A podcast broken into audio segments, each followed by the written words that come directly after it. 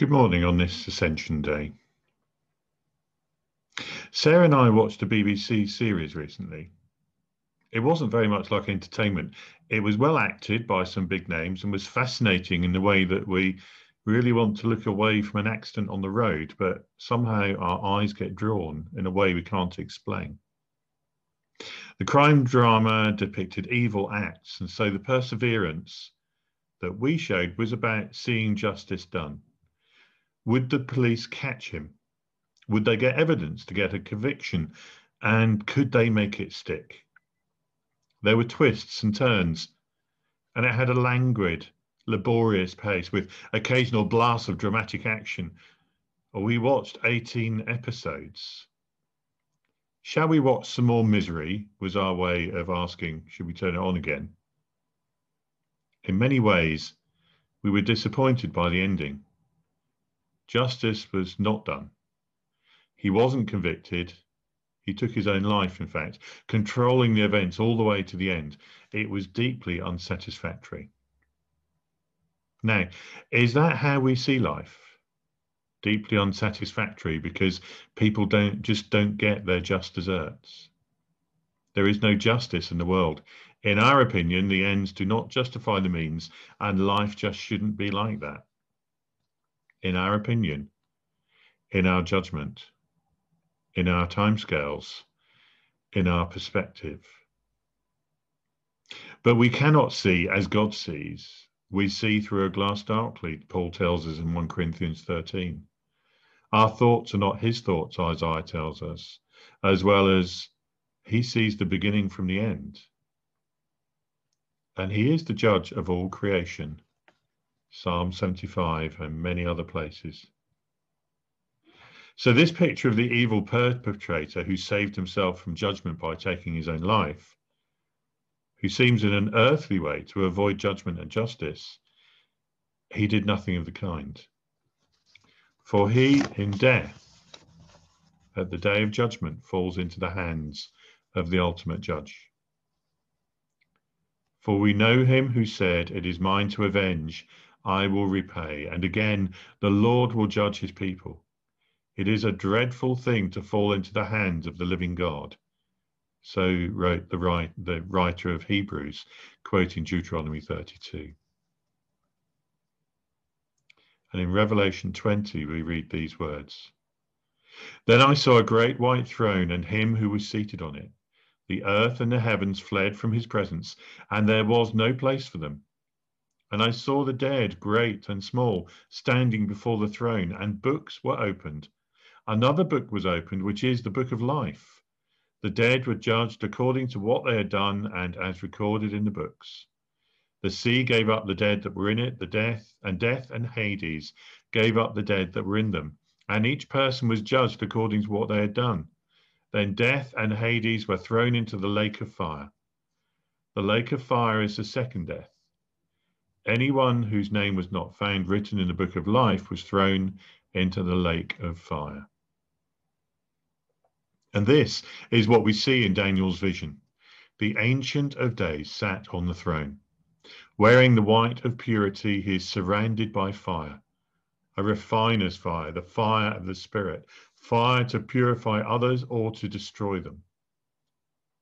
It is a picture of heaven Thousands upon thousands attend, an unnumbered multitude that represents everyone. Not one will be spared the judgment. Some will be judged righteous and others not. Death has been defeated, Satan and his temporary uh, kingdom destroyed. Evil is no more, and the new creation we see in Revelation awaits and this time it's forever, and it is glorious. The one like the Son of Man is anointed. He is given authority, glory, and sovereign power. All nations worship him, for he is our rescuer in this life. He is also our judge for the next.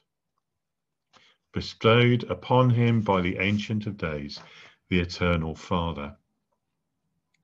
It is a fearful and some say terrible thing to fall into the hands of the living God. A friend recently posted this on social media. I'm not a Christian because I want the reward of heaven. I'm not a Christian because I'm running from hell. I'm a Christian because the character of Jesus Christ is so compelling to me that I want to spend my life chasing it, embodying it, and sharing it. It sounds seductive. But what is that character? We see it in our reading from Luke this Ascension Day. He is the fulfillment of God's story from the law, the prophets, and the Psalms. This is a way of saying all of Scripture. The whole Hebrew Bible, the Old Testament, points to him. He suffered for us. He preached repentance. He forgives our sins when we uh, when we repent. He sent his spirit to help us be like him, and as he left them to be with the Ancient of Days, he blessed them. His character is one of sacrifice and blessing. His character is definitely compelling. It is so compelling that we should want to share it. Sacrifice and blessing. So far, so good. But can we chase it? How can we embody it? We can't. This is a lie that we can make ourselves like him. There is nothing we can do to be like him. Christ likeness is a gift from God. Through the gift of the Holy Spirit, whom the Father promised, our attempts to be like Jesus are frankly pointless. Unless we design a Jesus just like us, then we can do it. That Jesus we will undoubtedly find compelling because it's like looking in the mirror. He's familiar. The true Jesus we cannot chase. We will never embody him in this life. We can only receive from him through his spirit and point to him, the one true Christ, the unique, perfect Christ, who is also our judge as well as our redeemer. By faith, we receive the rewards of heaven on earth, not because we wanted them, but because they are bestowed as an inheritance on the faithful by grace. Should we run from hell? Well, yes. It is a terrible and fearful thing to fall into the hands of the living God. Eternal destruction. It is to be avoided a life with Jesus, compelling Jesus, that is the place to be.